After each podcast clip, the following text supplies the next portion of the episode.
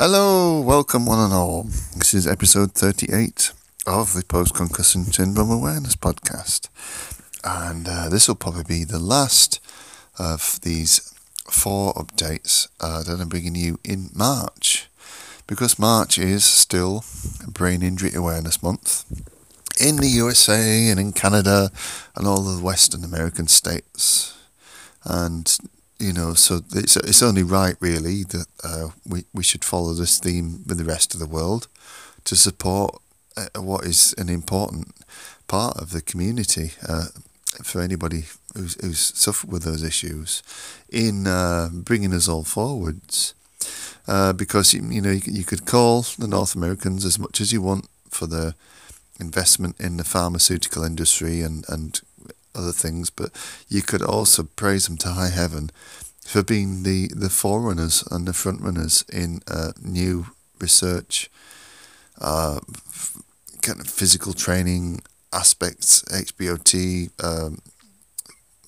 and all kinds of therapies, including psychedelics and things for PTSD, post-traumatic stress disorder, and you know, kind of different things for pain and all kinds of stuff. You know, you just have to look across North America to realise what a wonderful continent it can potentially be. At the moment, yeah, some of those things may be under wraps.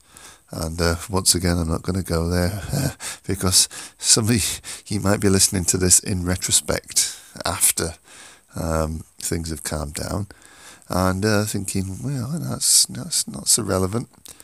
So, what's happened since the last episode? Well, basically, I've obviously had to deal with things on a day-to-day level in my own community.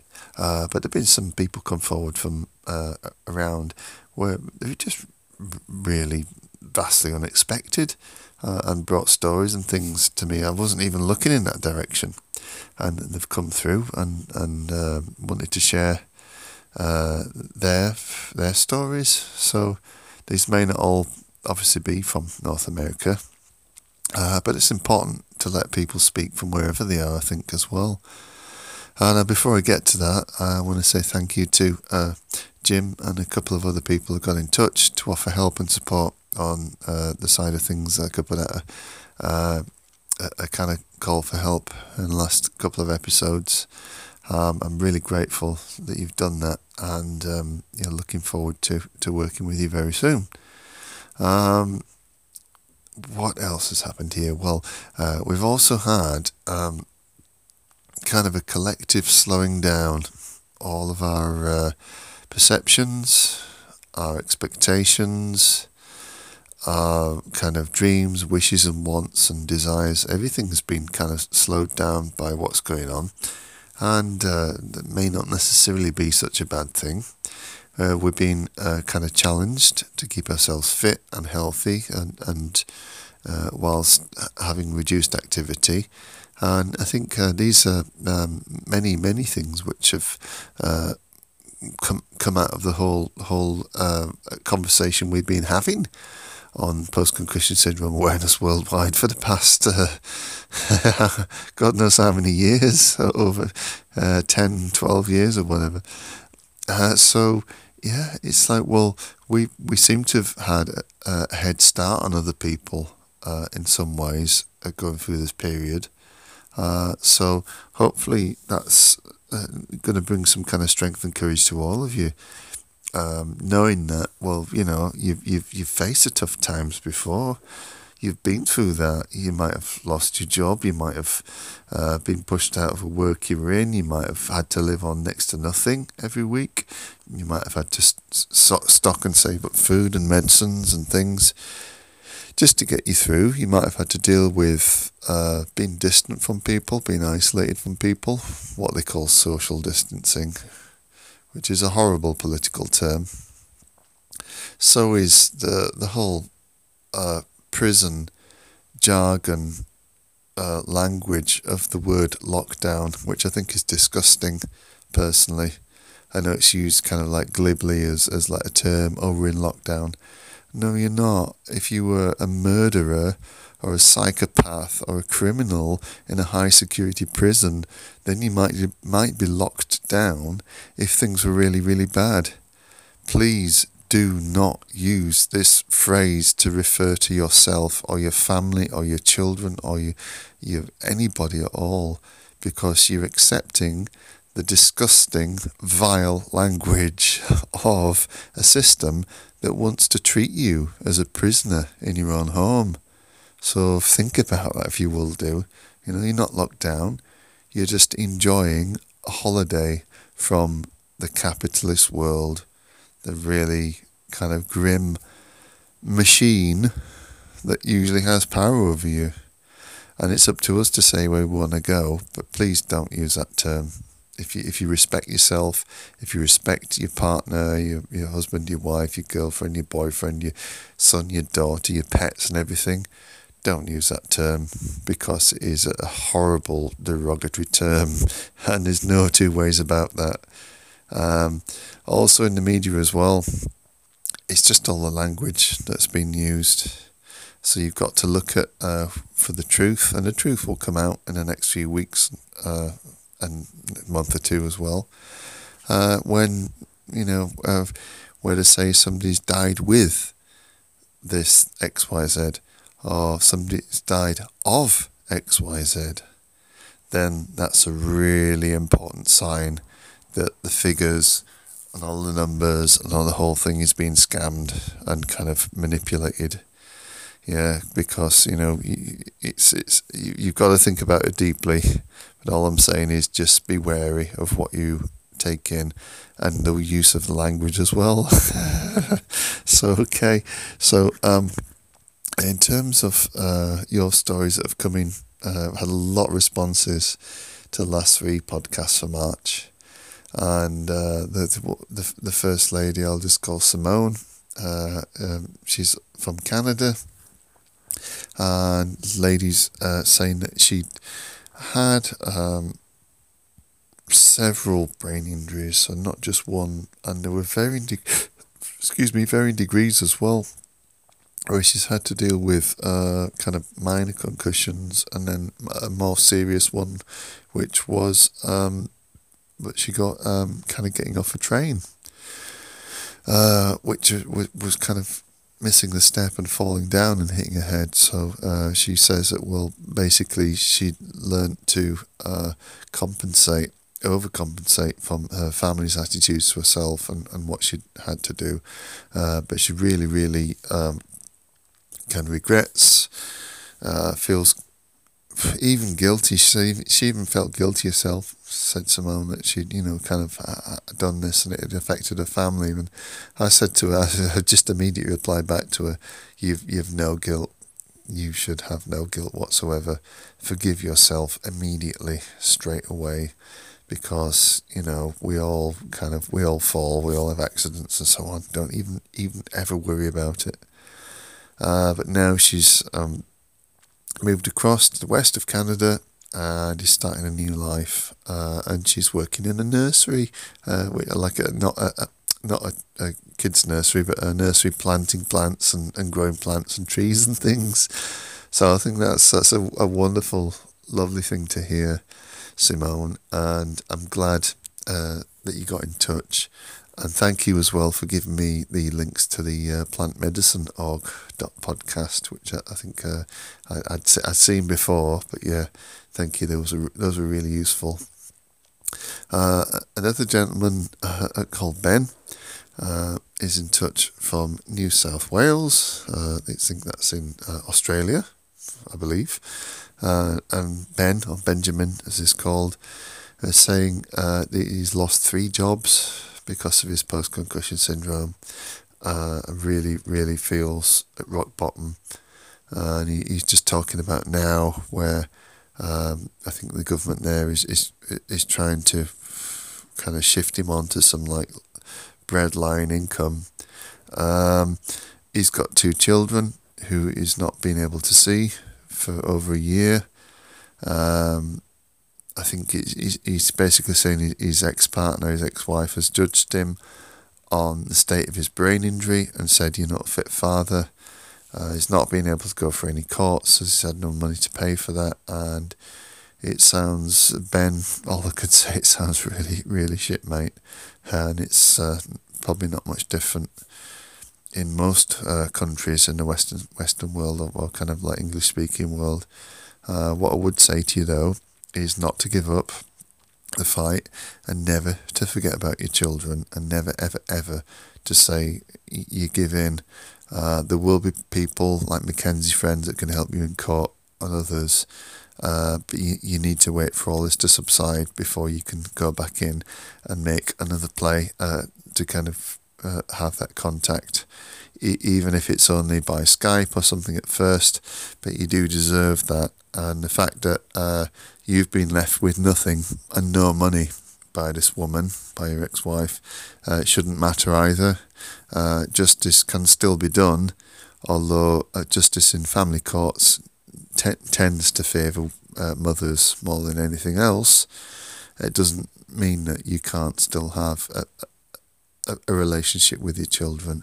So, and the other tip I was saying to you as well is to try to get some type of counselling, talking therapy, and try to have some brain stimulants as well, like 5-HTP, Lion's Mane, and different things as well that can help to get you through the day-to-day feeling of being bogged down, because that's what I did when I was in family court. I just had to keep going and keep on kind of pushing on those boundaries, and sometimes you find that it's you get hit sticky patches.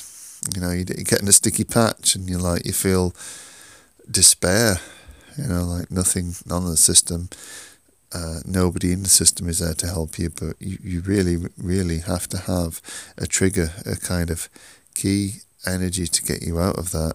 And I think, you know, like 5-HTP, Brahmi, which is Bacopa monnieri, Rhodiola, Lion's Mane, different things, moringa as well. If you take moringa capsules, they can be right. They're good kind of cephalics, good stimulants as well, like calamus root oil, capybara oil. You may need to use like several things in unison. Strong kind of vitamin B, high-strength vitamin B multi-complex as well. But I'm not recommending any of these things. They're just things that, you know, you could look into as being some kind of help for you as well. So yeah, Benjamin, try to just remain focused on the positives as well.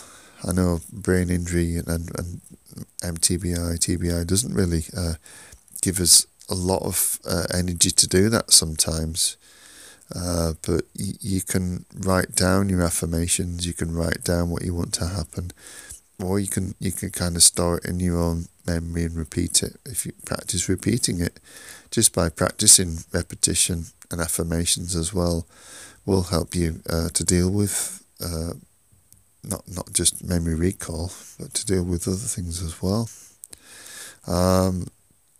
Okay, so where we go from here?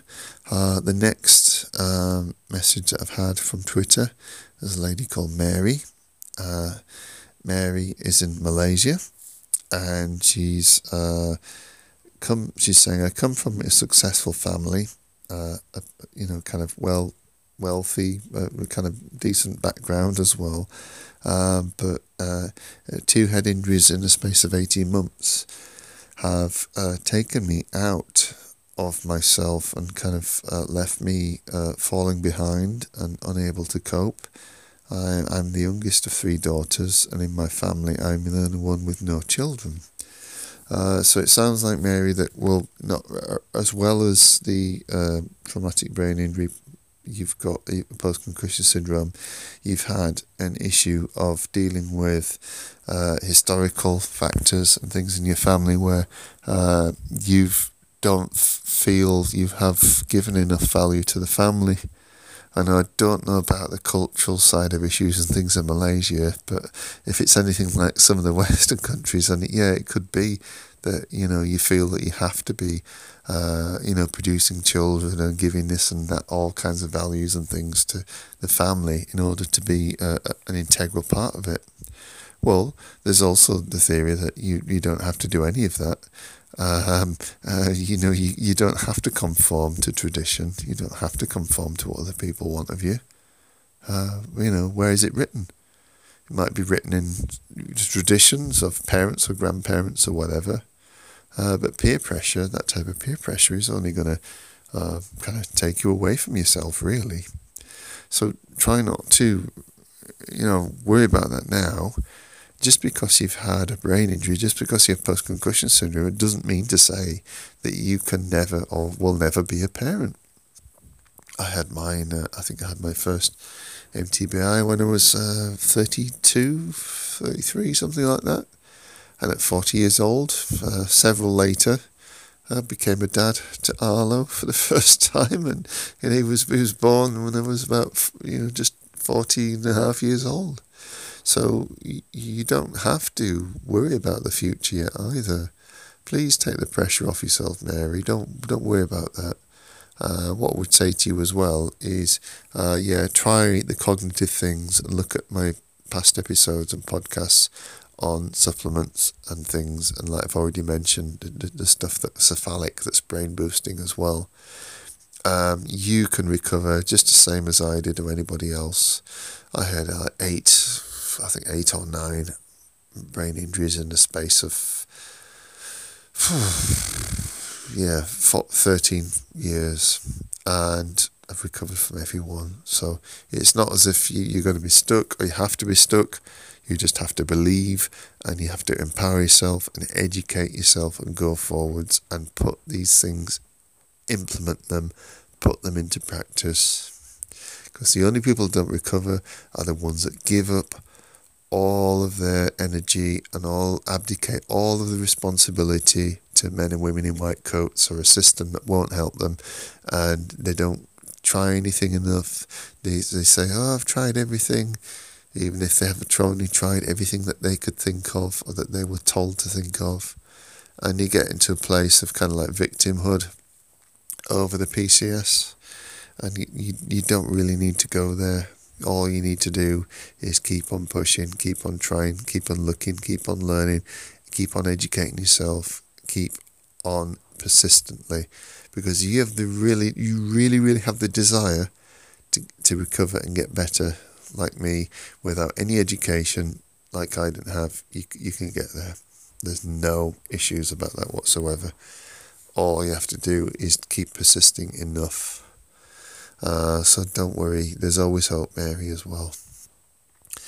Okay, another thing I want to put out right now as well, because it's Brain Injury Awareness Month, and of course in June, on June the 24th, we have Post-Concussion Syndrome Awareness Day, is that in the meantime, if any of you would like to get in touch to kind of talk about any creative projects, or could just contribute anything that you want to contribute, how you've gone about recovering, or if anybody wants to come along and join me for podcasts, because now we've got all this time to ourselves at home.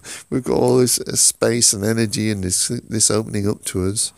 Then I should really think that I want to hear from more of you about doing podcasts and joining in and chatting about other things, just brain injury things as well. And you don't really have any excuses now, so please do get in touch as well. Okay, right, so this will be the shortest of the 4 episodes for Brain Injury Awareness Month. I shall leave it there for tonight, and if you want to contact me, you can do so on Twitter. The handle is @postconcussion. Or @Davige74, which is spelled DAVIGE74. You can get in touch with me by email at thedavidbottomley@gmail.com, or on Facebook as Post-Concussion Syndrome Awareness Worldwide, which are the groups. And you can also find us Post-Concussion Syndrome Awareness UK.wordpress.com. which is our blog and website. So you've got a few options there. Just keep everything coming in, keep interacting, and thank you to all of our listeners. There's so many around the world now, different countries. Some people have only listened to a few episodes. Some people are regulars. But we've got new regulars in Mexico and Germany and all kinds of places as well. So if you're listening out there and you're looking for inspiration, please tune in to us. Please also stay safe in this time. And all my love and appreciation for you listening as well. I wish you a very good and beautiful good night. Cheerio. This is a very important disclaimer. In fact, it's not even a disclaimer. These are things that most sentient, intelligent, reasonable people actually know. And what am I talking about? In fact, with the podcast that we're making, you have to be responsible. Myself, my guests and my podcasts are not here to give you medical advice. We are not paid professionals. So, as society and the woke community dictates, we're here to say to you, any information which we put out in the podcast, anything we give to you is not construed or considered in any legal way or fashion whatsoever as medical advice. Any reasonable person knows that. But you're always going to get one or two or maybe a few hundred people that really are just as dumb as ABC XYZ. So please do not take anything we say as medical advice or any other way. Please do your own research, your own just due diligence into whatever we say. And because you could really trust yourself, feel you need the help, trust yourself to get in touch with your local practitioner, general practitioner, doctor, specialist, or whomever, or your psychiatrist, or whoever you're dealing with through post-concussion syndrome or any other health condition.